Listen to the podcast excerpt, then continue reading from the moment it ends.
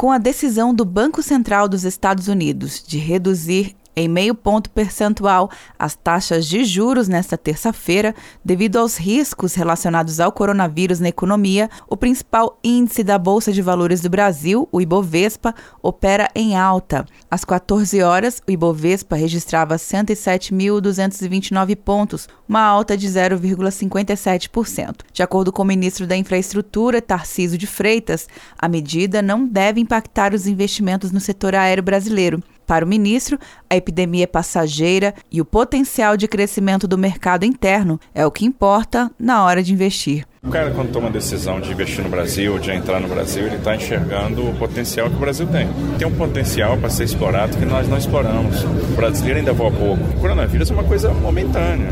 Assim, daqui a pouco a gente vai ter uma, uma solução para isso. Como foram outras epidemias de, de gripe, vamos dizer assim, ao longo da história. E nós vamos enfrentar outras.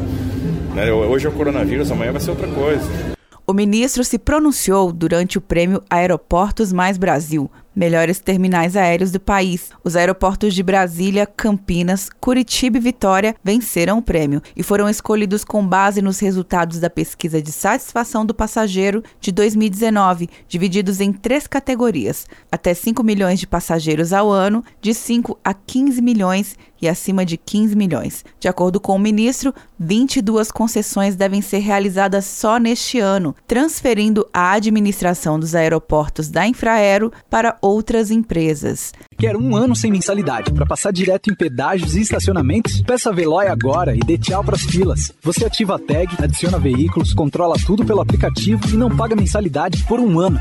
É por tempo limitado. Não perca. Veloy. Piscou, passou. De Brasília, Luciana Castro.